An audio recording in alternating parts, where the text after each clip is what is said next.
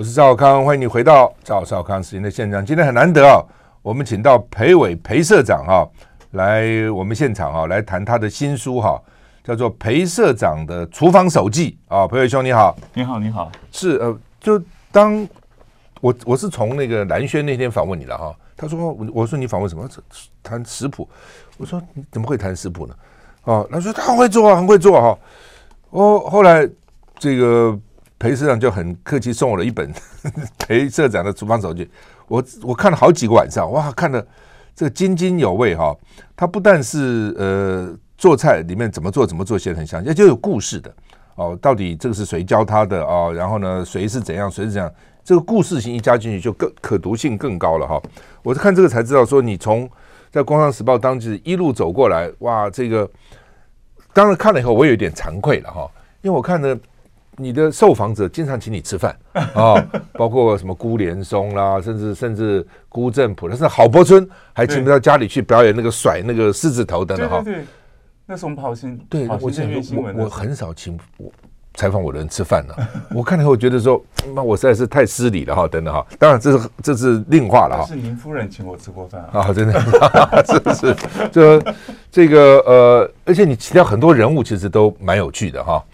那你原当我看说，因为你儿子要读研究，要可能会出国了，所以你就觉得说应该把这个手艺教他们，让他们在国外。我也想到，我女儿出国那个出国的时候呢，特别就请王宣一教我女儿做几个菜。嗯，就张宏志的夫人，张宏志有给你写序嘛？哈，对对对。王宣一不但是还找了几个其他的师傅，哦，像买灶的老板啊，像几个还教他们怎么做卤肉饭，做什么这一大堆等等哈。所以后后来我女儿到纽约去，我看她都自己做啊，都做哈做的做还还还可以，还不错啊。她现在还会做，就是说这个带进门蛮重要的。那你教你儿子，我看你儿子也都愿意学嘛，这不简单，对吧？有些孩子可能我根本不要学，学这干嘛哈？等等。所以缘起从这边开始的。对啊，那呃这么多的菜啊，有有有，你去跟人家，比如说像这个有跟民福的老板娘阿朱啊去学的啊，有。有的你看，比如说黑仔哈，他在潮州，我看到很多是跟这些大师傅学的，有的是你自己家传的，有的是你讲那个鲤鱼就很有趣。你爸爸在你考大学前一直去基隆河钓鲤鱼，说希望你鲤鱼要龙 嘛，没有压压力多大？这每天吃鲤鱼，爸爸真的这个爱子心切。那稍微讲一下，就是说整个的这个整个书的结构跟为什么你对对很多人吃是很会吃。谈做他就不做哈，那为什么你又能够吃又能够做呢？哦，是这样子，我我其实除了家里面爱吃哈，然后我跟我爸爸学一些菜之外，最重要是我以前《工商时报》我的第一个工作，《工商时报》的时候，我的第一个路线是休闲产业，是。是不是像尧舜现在这样？对对对，哦，当时尧舜是在副刊，我在商业组，我们两个就是双线，就是跑美食旅游，嗯嗯，然后呢？那个，所以尧舜他他他的路线跟我的路线是重复的，是。然后我的路线跟他的路线的差别是，我是采访那些饭店的老板，OK，好，我是。然后呢，但但是我也不呃也会去试菜。然后我去试菜的过程中呢，我爱吃嘛，然后我对这个菜好吃，我就会跟大厨讨教，OK，我就开始跟他讨教，问他说这个菜怎么做啊？为什么会这样好吃？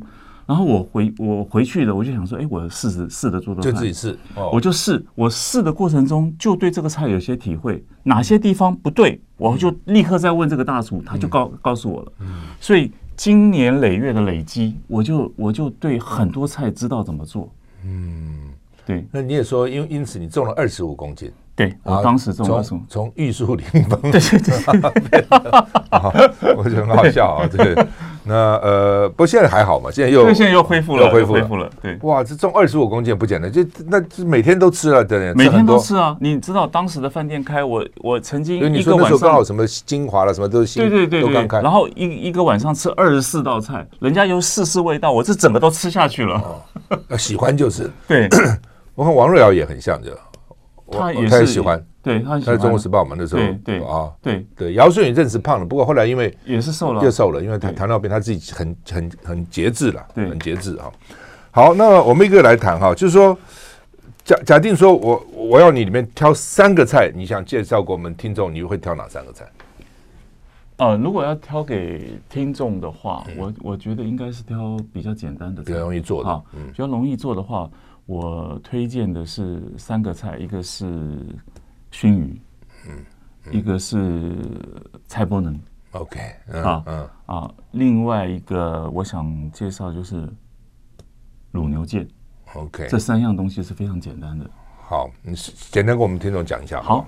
呃，第一个我想，呃，熏鱼，熏鱼，嗯，熏鱼，我我那什么鱼？草鱼吗？我我我们家就是嫌草鱼有土味，所以我们是用鲳鱼来鯧鱼，高 高档很多。但是以前年轻的时候，我们有小时候鲳鱼当当时并不没有贵，现在很贵，现在很贵。那鲳鱼你就请请店家帮你切片，嗯，帮你切片以后呢，你回去先用骨头不要了。骨头要还是要啊？要要要，会变得比较酥，到时候对不对？对对对，那骨头其实是要的哈。然后你把它切一条鱼，把它切完以后呢，你回去先用椒盐把它腌腌，是，然后就炸。嗯，那炸炸到金黄色出来，捞沥干，然后你就准备两个锅子。所以其实过程很简单，两个锅子，一个是平底锅，一个是生锅。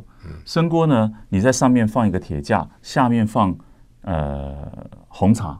就是一一般的红茶就好了啊，你放红茶，干红玉红茶啊，不用不用不用，就你就用红茶。好，你用红茶放进去以后，你就干锅，然后这边开始开火，让它让它呃让它慢慢慢这个干锅子热了以后，让茶的烟出来，嗯，然后把这个锅子盖起来。嗯另外一个锅子平底锅，你就先炒冰糖，嗯冰糖让它有点化掉，有点焦糖化的时候，你就大量的这个醋，嗯，下去。醋下去以后，它会把这个糖煮熟了以后，醋会就不会酸，它会变甜。OK。然后这个汤，这个这个醋醋汁准备好以后呢，你把那个做好的这个炸好的这个鱼呢，开始放下去。你放下去哦，就在二十秒一面，再二十秒一面翻面。对。然后这个时候，因为因为这个汤汁非常的热，所以呢，它立刻味道就进去这个鱼。嗯。好。然后你再把它拿起来，打开这个另外旁边的锅盖。把它平铺在所有的这个铁架上面，然后锅子盖起来熏，那个烟会起来，熏个十分钟左右，然后关火把它拿出来，这就是熏鱼就完成了，非常非常的好吃。看起来没有很困难，没有很困难。对，我打个岔。另外，你这书里提到那个呃虾仁虾仁什么番茄蛋炒蛋，对，你说也他。他们有时候用两个锅，对对对，因为这个这个这个我做这道我做我做这道菜菜的原因，是因为有一天我听到我们同事在讨论说说，哎，到底菜那个番茄先放先放番茄先放蛋？我说我以前也曾经有有过这个疑问，有一个我问了一个厨师，厨师说根本不用困扰，两个炉火就解决了。嗯嗯，啊，那他们的做法是这样子，因为。我们说先放番茄后放蛋的话，我们这样子蛋放上去，那个蛋汁不容易凝固，就稀稀的。因为番茄水跑出来了。对对对，所以就不容易做哈。那他们的做法是这样子：你一个锅子里面先炒番茄，另外一个锅子炒蛋。嗯，然后这个先步骤是这样子，这个番茄呢。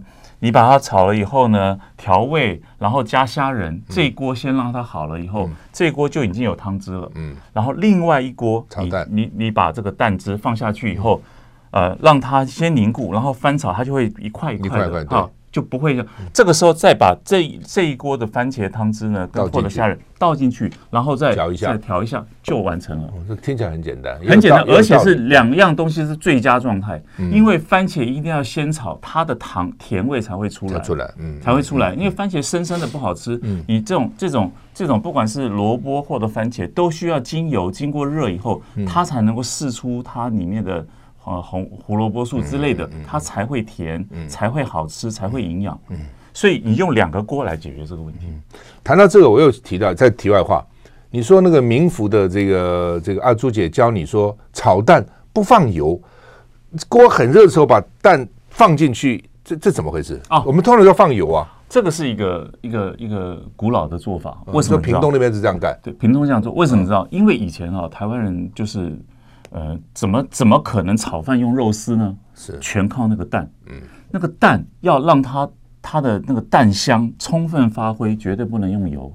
OK，所以你用热锅热极热的时候，你的蛋呢直接打上去，你会听到噗一声，嗯，就表示锅是很热。也不是用也不是用蛋黄就是蛋直接打上去，直接打上去，啪，连蛋白连蛋黄直接打下去以后，比比如你这个需要三个蛋，就三就就直接打下去，然后要五个就五个，然后直接打下去以后呢，你让它锅子开始去炒它，这借借由锅子炒它的过程中，你这个蛋也许会粘底，没有问题，你就把它铲出来，炒到就算有点焦也没关系，对，没有关系，就不断的炒，拌炒它。让这个蛋在这个热锅里面充分的香味全部出来以后，嗯、这个时候才淋油。那我盐呢？或酱油什么时候加？那是后面的事情。OK，最重要的第一步骤就是这个蛋。嗯，这个蛋炒香以后，你才放油进来，才开始炒饭。是，你这个时候饭不管是热饭或冷饭都没问题，你只要饭进去开始跟这个蛋结合以后。蛋呃，那个饭就因为有油，它才因为炒，因为要炒饭，所以才加油。油，OK，它才会粒粒分明。这时候你才加蛋啊，呃，才不是才加才加盐，才加或或者加酱油，或者是加后面的鸡丝，或者加乌鱼子，那是后面的事情。但蛋最重要，蛋最重要。那个饭你说无所谓，隔夜饭或者新鲜饭都可以，都没有都可以，热的也可以。哦，这样子。对，好，我们休息一下再回来。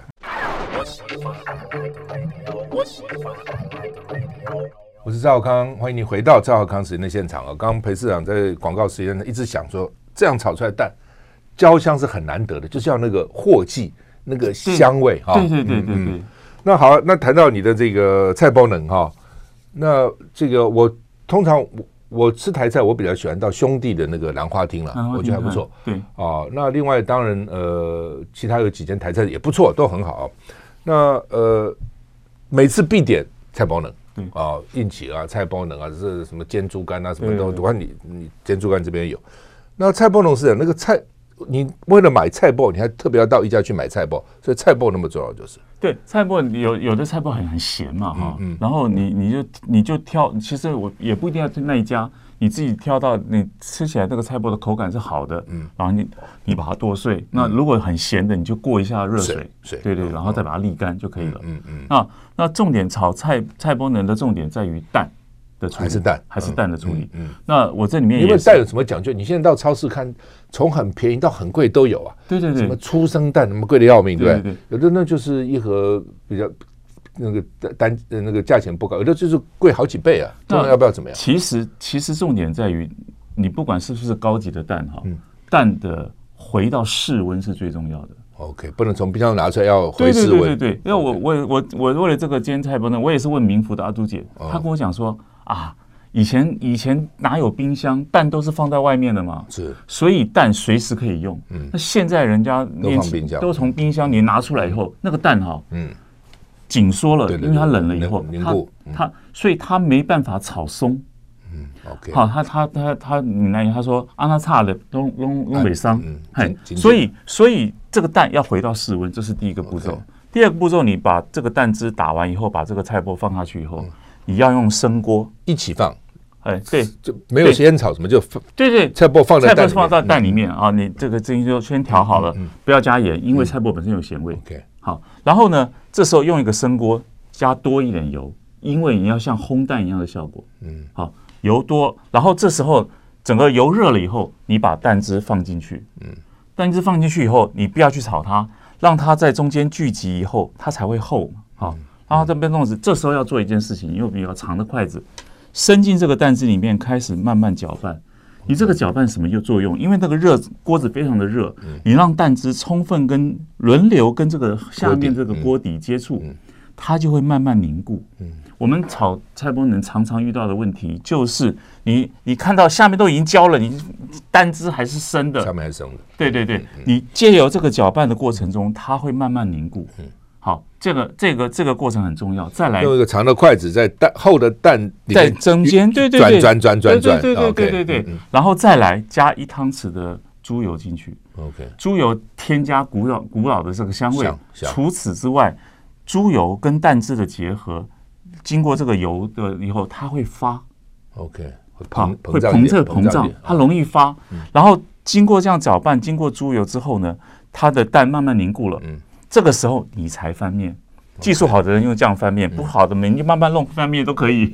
对，这个时候蛋汁不会肆意，嗯，已经凝固了。对，已经凝固了。然后这时候另外一面再煎到金黄色就可以起锅，它就是厚厚的，所以出来一个圆圆的，或者是对对对对对，OK OK，原来是这样弄出来的。对对对，这就是很简单，看步骤非常简单，又是寻常的东西，但是你只要注到注意到这个这几个步骤，它就会一定好吃。是。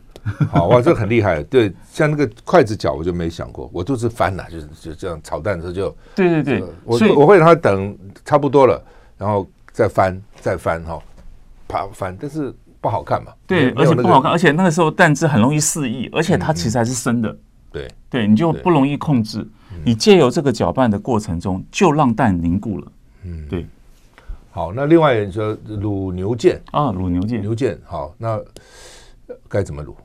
卤牛腱哈，其实我我我我想最重要的是你你就是先先炒呃炒这个呃这个葱白啊这些东西，然后呢加水加酱油，先先调好这个汁这个汁。那你知道水跟酱油大概是一半一半的比例，不要太咸，你尝到刚刚好就可以了。好，然后再加一根的这个辣椒就可以了。我们我们没有吃非常的辣啊，所以对对对，然后。接下来，这个水滚了以后，你就把一根一根的牛腱，一一个一个牛腱，不要切，放进去，放进去。然后过程在在在于我的牛牛卤牛腱跟别人比较不一样的，在于我有加牛骨。哦，牛的骨头，牛的骨头，为什么呢？因为第一个你要用大锅，嗯，你要让这个牛腱在里面能够翻滚，翻滚。如果全部挤在一起，它它的味道出不来，因为它没有没有滚。嗯，所以呢，你把这个牛骨放到底以后。避免这个牛腱粘锅。OK，好，而且你炖过那个牛骨，你这个汤头接下来可以做牛肉面。OK，好，然后接着接着放板油进去，牛，你跟那个肉饭要一些板油，牛的牛的油，为什么呢？因为牛腱其实是牛肉里面比较容易柴的部分，瘦，它太瘦了。对对对，所以呢，通常我们吃牛腱容易干，对，容易吃起来干干的。这个时候你要用板油来解决。你在卤它的过程中，板油会释出油脂，让这个牛腱吸收。嗯，好，所以你就加几块板油进去。嗯，这然后呢，滚了以后，你把牛腱放下去，不要盖锅。好，五十分钟，它滚了，它重新再滚以后，滚的时候盖锅，滚了把锅盖打开，还是从头到尾都不盖锅？从从来从头到尾不盖锅，你就是。滚了以后，你把牛腱放进去，它就不滚了嘛？对，从那时候开始滚了以后放牛腱。对，滚了以后放牛腱，然后呢，你就算五十分钟。嗯，然后当然它会再滚嘛，再滚你就把它变成中火。嗯，好，不要再大火了。然后接着你就算五十分钟以后呢，五十分钟以后做一件事情，加一汤匙或两汤匙的冰糖。OK，糖是后加的。嗯，然后关火之后，冰糖放下去后盖锅。嗯，然后就静置焖在里面，就让它静置凉，让它让它一直放到凉，再拿出来，这个牛腱就好了。这样子的做法是什么？你知道？因为你五十分钟其实牛腱还没有完全熟，你你盖锅以后，让它的回回温进去，那个时候大概八九成熟，让最后这个温度进去，它比较容易嫩。第一个，第二个呢，我们在卤的这五十分钟是咸味进去，那个糖。是最后加，不是让它甜咸混合，而是糖的味道只在表面。对，嗯这样子的牛腱，它的味道比较比较多元。嗯，对，你讲有道理哈。就我，因为我我其实没有那么喜欢吃牛腱，就因为干。对，一般就是太干了，对不对？对对对，所以我宁愿喜欢吃那个热条，什么？对对，牛肉条，那牛肋条好香香的，对对对。对，你这样讲对，如果有柏油进去，它就没有那么干，没有那么柴了。对对，它会吸收这个油脂，嗯，进去是。然后这样子煮出来，你流进肉这个汤汁你就流起来，流起来呢，你再兑水就可以变成牛肉面的的的，这基本上因为它有牛骨，所以这个汤汁本身不会只有咸味，它有这个味道。当然，我我最近偶尔也做做菜哈。对，最困扰的就是到底盐要放多少，或酱油放多少？你你怎么就是说？少了当然还好，你可以在事后加一点，多了就完蛋了哈。嗯，那怎么控制？呃，其实我们都是这样子，比如说以以卤牛腱来讲好了哈，你就水放进去，开始加酱油，你就一旦一一面加一面尝，一面尝，尝到你觉得咸味刚刚好就好，千万不要过咸。嗯，因为将来一浓缩就更咸了，对对对对煮久就会更咸。对对对，所以然后呢，你炒菜也是一样，我们通常也还抓不准的时候，我在里面并没有讲讲说要加几瓢盐，因为咸淡是个人的口味，所以你就先少放，你觉得刚刚好的那个，你就记住那个那个瓢数就可以了。嗯，好，这就是我们从少慢慢加，不要。然后现代人都不喜欢吃太咸，所以卤东西千万不要过咸，嗯，因为它在卤的过程中会变咸，是因为水越来越少嘛。对对对对对对对，是是，对，有的确这样，有的时候你觉得。淡了一点，再多加一点，哎，如果好就太咸了。对，经常会这样哈。对，好，我们休息再回来。I like 103, I like radio。我是赵康，欢迎你回到赵浩康时间的现场。我们现在访问的是裴伟社长啊，谈他的新书哈，《裴社长厨房手记》哈。这印刷也非常精美哦，每一个这个照片，这谁照的？怎么照这么好看？我们的的摄影是摄影师，你看这照的话，这个。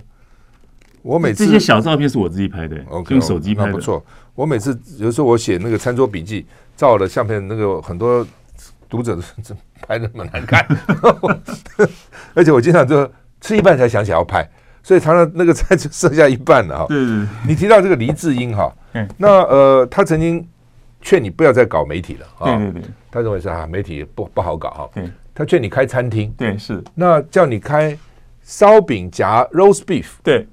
这很特别，到现在为止还没有看到烧饼夹 roast beef 哈，有一些它可能是法式面包夹 roast beef，对，三明治夹也有哈，但是没有看到烧饼夹这个中西合璧，讲一个故事好不好？为什么？好，为什么哈？嗯，那时候那时候我离开一周刊了嘛，然后他请我去阳明山吃饭，然后呢他就说不要做媒体了，嗯。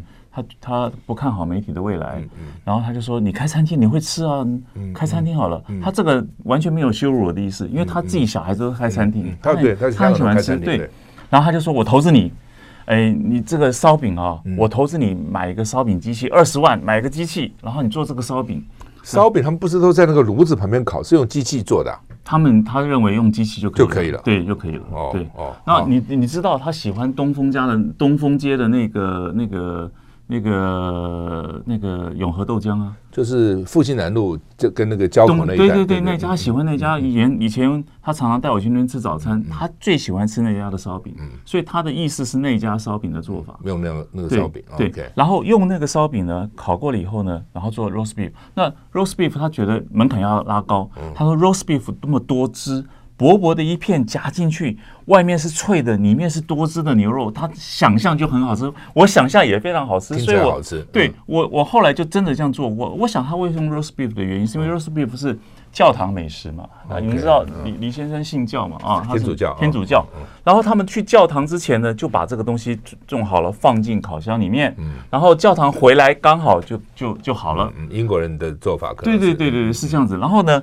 那个外面比较熟，里面的那个都是鲜嫩多汁的。然后我我我我我试做切外面的，试做了，我是真的做了，我做了。我觉得哎，它的构想其实是蛮好的，可是就像你刚刚所说的，成本太贵，成本太贵了。人家一个烧饼油条现在大概三十几块吧，四十块三，有看有三三十六、四十不一定哈。对，他这玩意儿三百块，干嘛要啊？可不要？我我我我做过哈，那么一块的 roast beef 的话。那大概是成本大概就一千五左右，对不对？然后你你看你切多少块？对，你切几块？好，那但你那一片要卖多少？这个那就但是我觉得它的构想是很好的，但是真的要开店，可能餐厅可以用这样子来做做看。我倒觉得他的建议非常好，用用中式的这个烧饼夹。这个英国的牛肉，很多人这样吃过，真的觉得很好吃。我我我师傅出了以后，有的人真的让这样子吃过，觉得非常好吃。嗯，真的是很好吃，而且完全不需要加什么酱哦。这可能可能是我们给他的 idea 了。因为那个曾经啊，我们送他这个烧饼夹牛肉，嗯，一片一片的牛肉哈。因为华氏原来旁边有个店，哦，现在关了，哦，很可惜哈。那夹牛肉就送他，那他吃好吃的好吃。他个性很急嘛，我比如说像那个那个呃，圆然后圆环那个韭菜盒子哈，哦，那家好吃啊，芹菜芹芹菜对不对？也是我们先送他，对，他觉得好，他就每天去吃，对，每天找司机去，他就个性是这样哈，不管。那送他，他这个商品很好，我们就说没关系，你喜欢吃，我们下次再送你嘛。我自己叫司机去买，第二天就问说，老板是不是跟你们特别好？怎么你们的比比较好吃，我买的没那么好吃的？我说我们跟他不是有交情，多加钱多放牛肉嘛。哦，后来我是真的学到了啊，很多事情都是这样，就因为你也不用跟老板讲，你多多加，比如说那个扣肉多加点那个什么什么什么这个多加点那个都不必讲啊，多给钱就好了。对，我加二十块这个，我加五十块那个。它就可以多加了嘛，多加味道可能就不一样。对，牛肉卷饼才能，我觉得那个饼太多了嘛，牛肉太少了嘛，多加一份牛肉钱，哇，那个饼出来就不一样了嘛。哈，因为人家做生意也是他有他的成本嘛。所以，所以他这个这个烧饼夹肉的构想，我觉得开始从那边来，对对，他开始从那边过来。他很快，他送送他的东西好吃，他立刻就去买，立刻就就迫不及待，而且一次吃很久。这要一段时间，他大概才会换换哈。那个、那个、那个、那个、那个秦记的那个韭菜盒也非常非常好，这个烙烙的，对对，他的豆腐卷也好吃。对，我好像他们现在比较年纪也大了哈，等等哈，好像现在要预定啊什么哈。对，那呃，你跟那个辜政府的那个那个面，就是那个面线，福州那个什么九蛋面线，对对对，辜言卓云我好像。我蓝轩有跟我讲过，蓝轩说好像。他们讲说，以前辜政府他们忙啊，晚上回去，姑妈就做一碗这个给他吃。对对对，哦，那现在因为那个那个义工也有卖嘛，啊，有好像有哈，但是我看了你的做不是很简单的，慢慢繁复，光那个鸡汤你还去搞了一堆材料去弄个一锅汤这样子。对对对，那个那个那个那个最主要就是呃炒炒这些葱白啊、肉丝啊，过程还对，然后重点在于那个蛋。不能蛋白，只能蛋黄，只能用蛋黄。对，因为那个酒蛋那个蛋哈，嗯，要用蛋黄，而且酒用了那么多，他半瓶，我看你半瓶绍兴，四分之一瓶花掉。他说完全不要紧张，因为那个酒的味道全部在煮的过程中全部挥发掉了。OK，那你必须要靠这个酒才有那个浓郁的味道。OK，对，然后这个东西其实看起来繁复哈，嗯，其实不会困难的原因是因为。我我听顾成允告诉我说哈，他们家里面宵夜常常做的原因是，他们一次都准备很好了以后，这个汤头准备好以后，这些这些炒的料炒完以后就就冰起来。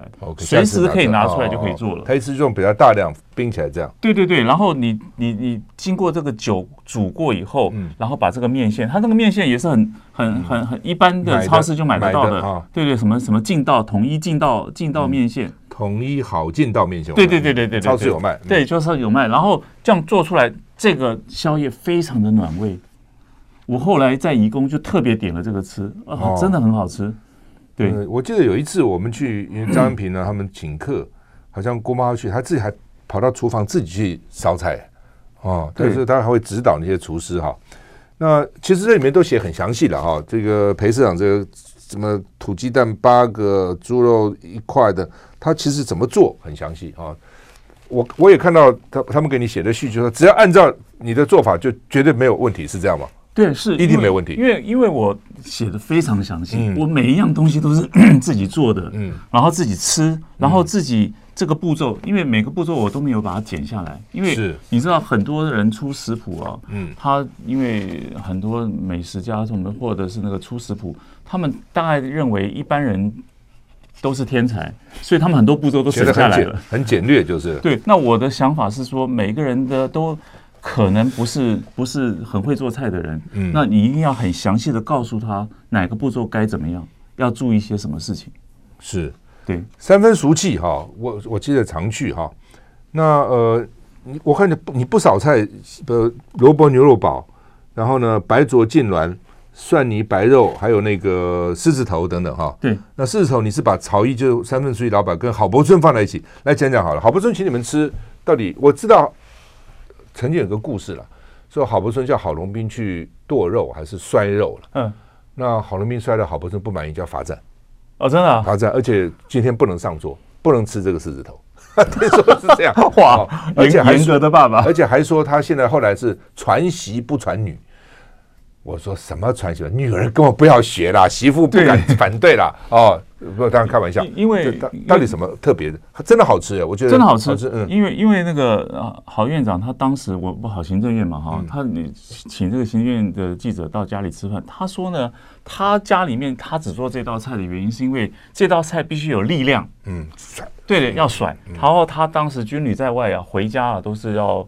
这个太太说什么他就做什么，对不对？他们很很多军人都是这样子啊，觉得长期在外面军旅，因为，有愧太太，所以家里面呢，回到家他就开始做菜。嗯，他最会做的就是狮子头。他说狮子头第一个，你不能去买绞肉，你必须自己剁。哦，你自己剁这个肉呢，它才有粘性，它才会有这个试出这个胶质。这是第一件事情。第二件事情，你弄完以后你要甩，你甩才会让肉之间有劲道。你要不断的抓甩抓甩，你继续拿捏那个肉，几乎已经已经跟你没办法脱离的那样子的那个，好，这个时候这个肉绝对它有个性了，绝对不是软趴趴的炖出来，那个时候你才可以去做它，嗯，对对对，所以这是最重要的步骤。对对对，那三分熟气呢？三分熟气，它这个很这时候很淡。白菜很好吃，他每次白菜太少了，就是对对，三分熟气。我我前半段这个过程是讲好郝柏村，郝柏村后面真正的做法，我是用三分熟气的做法。他怎么做？他就是一个他的狮子头不是小的，是大的。嗯，他就是把这个东西弄完以后呢，把它弄完以后，就就稍微炸一下定型，但这个对炸只是定型，好。然后这个千万不要炸到颜色过深，就是稍微炸一下定型，捞出来，然后把它排在这个边以后，用鸡汤去喂它。嗯，然后白菜铺底，把这个肉这个狮子头一个一个排好，然后汤盖过它以后，就慢慢炖。嗯，对。王轩一说白菜有时候比狮子头还好吃。对，因为它白菜的确好吃。对，它的白菜把整个整个不管是汤的美味、肉的美味，全部吸到里面去了。嗯。好，当然好吃。不过它的狮子头本身也好吃，好吃，对，真的好吃。对，不过我看你书里讲说，曹毅说他在大陆看了好多餐厅，对，发觉都不够好。对对对，哦，他他是很有研究精神的。嗯，你看，你看他的这个这个这个牛腩，嗯，他是不加水的。OK，我还不知道，它是不加水的，它是直接用炒那个牛腩的肉汁，加上这个这个萝卜，加上番茄试出来的蔬菜汁来炖这个牛腩。非常精彩，难怪难怪好吃。你休息一下再回来。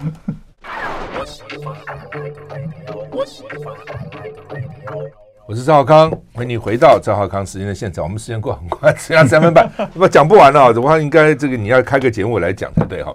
那裴社长的这个厨房手记哈，那它里面也有他材料在哪里买哦，裴社长这里买，然后呢他在哪里吃哦，他也讲得很清楚，哪些餐厅。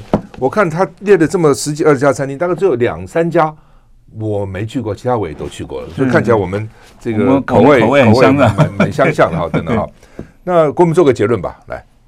呃，我觉得这个食物这件事情是很有意思的了哈，很有意思的原因是因为它呃传承了家庭的味道啊，家庭的记忆。同时呢，我觉得做菜这件事情来讲。呃，很有意思的，因为我我也我常觉得说，呃，如果一个一个一个主管是喜欢做菜的，那员工很幸福，因为他懂得时间等待。因为做菜是是是非常计划型的火候，你其实做菜千万不要心急，你就是东西准备好了进去炖了，它该炖两个小时就两个小时，该炖三个小时就三个小时，时间到它位置美。好，所以我觉得。食物的美味是要靠这个时间去去去酝酿的啊，那急切不得。那所以人家问我说：“哎，为什么用砂锅不用这个这个压力锅？那些压力锅出来的东西，它在速成出来的味道，绝对跟慢火炖的三个小时是不一样的。”嗯，对。所以基本上你也不用压力锅，就是我不用压力锅，慢慢慢慢。对对。那这样的话，那个王轩逸的牛肉，嗯，他搞一个礼拜啊。对，哦，对，看看他煮了一次，放着，再来一次，再对，温度上升以后熄火，对，好，上升熄火，搞一个礼拜。哎呀，他以前在在世的时候请客，我都觉得哎很不好意思，主人花多少时间准备那一桌菜，对不对？对，非常多少情谊在里面。很多东西都是这样子，像我们我们我们我们呃发海参，嗯，就是热火呃水滚了以后，海参放进去。泡，然后然后来第二天再再热水再泡，再再一天四天的功夫，这个海参才发好。发对，很多我觉得就像你刚刚说的，很多请客就在这个过程，嗯，并不是那个食材多高级，嗯，而是在主人在准备这个东西的这个心意。嗯，所以你看，我们去吃吃张宏志家的这个这个菜的时候，我们就觉得好感好感，对，因为他花他不是说这个这个食物多高级多贵，而是他用心，他花了长时间去准备这道菜，食食物也蛮高的，对。他炒那个豆沙也是啊，啊对，炒的手都受伤了。对对对，哎呀，不，豆沙他那样炒，那样炒炒炒，实在是哈，哎，真的是这个经常你，而且经常你吃到很多东西，就会想到某些人。对啊，我觉得这个也是，这是，而且事实上，海外游子想想台湾、想家、想什么，相当部分是想吃的，某种食物勾起他的一些回忆，童年啊，谁对他好啊，怎样求学的过程啊，等等等等之类的哈。实在是这样哈，对，那呃，就是说呃，因为这本书里面很多了啊，它有各种不同的，比如山海楼的、泽园的、明福的、汉来名人坊的、三分熟记的、祥宴铁板烧的不同的菜哦。另外名人的，辜连松的、周杰伦的、白先勇、黎智英、徐小坡、郝柏村、邱福生、王昭明、柯文昌的哈。然后呢，另外一些秘方，包括台塑牛小排哈等等，是好吃。台塑牛小排，而且外面卖的好像他们都不承认，就是的，都跟他们还是不太一样。对对对，对，只是这都有了，这里面食谱都有哈。我觉得照着食谱做菜应该应该是蛮蛮好的哈。下次来来实实验一下。谢谢裴社长，今天这个来跟我们谈裴社长的厨房手记，谢谢，谢谢。